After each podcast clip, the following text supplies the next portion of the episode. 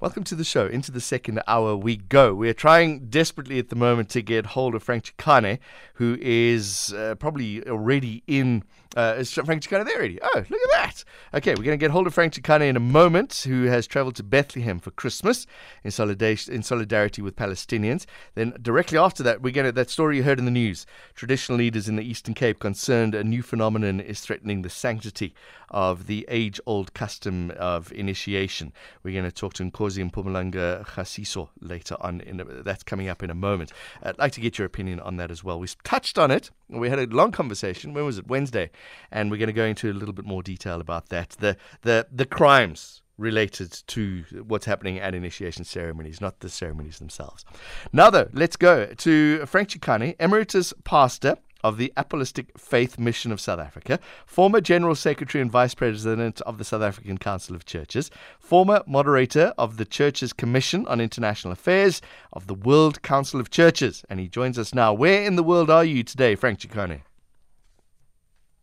Good morning and good morning to your listeners. I'm I'm right on the, the dividing line between East Jerusalem and West Jerusalem.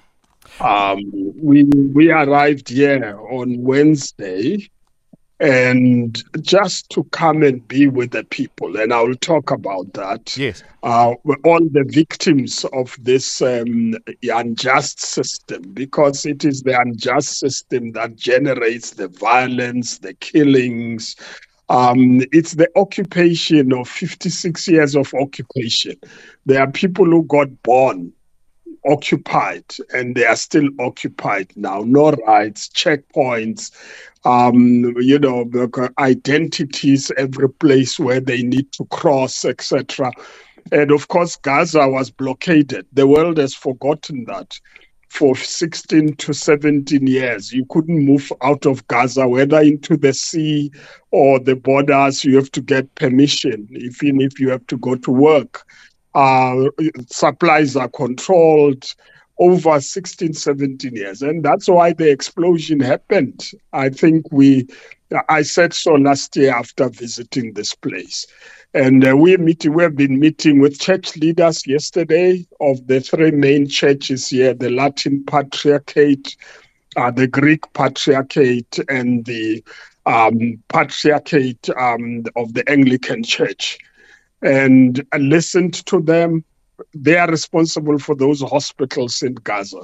And you sit here and have secondary trauma because when you sit with them, it's like death is with them. And they've tried to intervene. Uh, there are people in Gaza where hospital was bombed, um, and uh, people came out. The staff was uh, taken away. They don't know where they are um, up to now. And uh, some were released later. And so they sit here interacting with diplomatic community to say, please help. And they are not getting any help whatsoever. And um, some of the churches met um, one of the, uh, the, the president uh, of Israel to raise these issues with them it is just, I mean, it's like a primitive war mm. of an order I've never seen. And I, all of you see the pictures. And all those countries that support it, their citizens watch this primitive war. And you can only be primitive in your thinking to, to think that if you bomb anything or sh- sh- bomb any buildings uh, that you can see, and then um, they say no movement. If you don't move, you get bombed. But if you moved, you got shot. Mm. And and so they don't know whether to move or not to to move.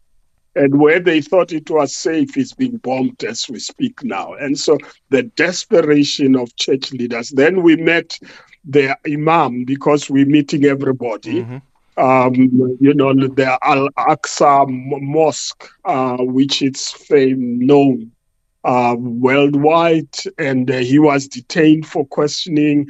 He says he gets arrested, detained almost every six months.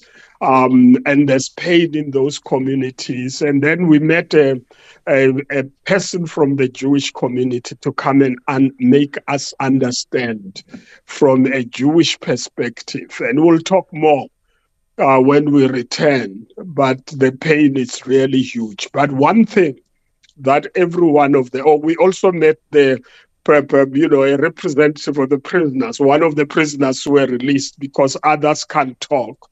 Uh, they fear that they will be taken back to detention. And this young man was prepared. He was arrested when he was 17 years. He's released now being 27 years. So he was a minor when he got, and it was for throwing a stone. Um, and once he threw the stone, they arrested him and and so that's the trauma we are dealing with here and uh, we, we, we we everybody says to us which i want to co- convey uh, to south africans the churches the world over that they the leaders say we have been receiving emails sympathizing with us but whilst we are dying. And uh, they are pleased to see a group of people who are ready to come and be with them. And this is bro, half of it is South African church leaders, professionals, lay people. And then there are people from Colombia in Latin America, US, Ecuador, and and um, and we are very representative, very ecumenical. Mm. Um, the, of all the traditions. Um, unfortunately, the evangelical um, person who was supposed to join us yesterday couldn't go through the border. But otherwise, we are here with the people. Yeah. Have you, you you've spoken to leaders? Have you managed to speak to civilians on the ground, and uh, especially in the areas that you are, to find what they are thinking of the war? No, that's what we are here for. We actually, our visit is about being with the people. Right. So we've been talking to civilians. I'm just, um, you know, picking up the key points. Sure, sure. But the people, the people who host us, the people who drive us along, around, even when you go into a taxi, mm um, you can have a conversation, but most of them would say, please don't record, don't take a picture. Yeah. And it's only those who are really bold, like this young man who comes from prison and said, I don't mind, you can take pictures, you can record, and I can go back to jail again, but I'm not prepared um, uh, to submit. Yeah. Are there talks with religious leaders and the Israeli leaders? No, I just said it that uh, we got a report that the church leaders met with the president yeah. of Israel. Yes, and um, raised all the issues we're talking about, like they are doing it with the diplomatic community right. here, yeah. because there are diplomats here who are in this place. Um, and I, I must say that I mean the reports, some of the reports we get is that some of these those diplomats don't believe anymore in the positions their countries are holding because the horror is just too much, mm. the experiences. But of course, they have to keep on representing their countries. Um, I think we are living a lie here. It's a, in a modern civilized society where primitive methods are used. Um, and uh, I we, we can go into details. There's no time now about it. But yesterday, we got it very clear from a Jewish representative who analyzed this thing for us, and the Palestinians do the same. It's either you submit or you leave or you are dead. Mm-hmm. Uh, but they will not exist here. It means the the understanding is that you shouldn't be here. If you are here, you must submit. If you resist, you are dead. And um, if um, you you want to go, you must go. That's why the neighbors have. It's not only Israel that has locked the borders into the neighbors, but the neighbors, Egypt and Jordan, have said. We had refugees 1948, you did not allow them to come back. 1967, refugees, you don't allow them. If you live here as a Palestinian, you can't come back. And so they are saying, no, we're not going to have a situation where you push the whole Gaza into Egypt. Um, and so that the land can be belong to you without it's ethnic cleansing actually. Mm. Um, there's no way of understanding it better. You're in sort of the, the, the heart of the Christmas story, Jerusalem, Bethlehem. Is there an attempt of normality uh, over this period of time, or is it so no. dominated by the war? No, the actually it's it's quite painful. The the borders are um, empty basically. The crowd I I normally see when I come here, it's not there. The shops here, the the tourism here has come to a standstill people even beg when you walk around to say, please come and buy.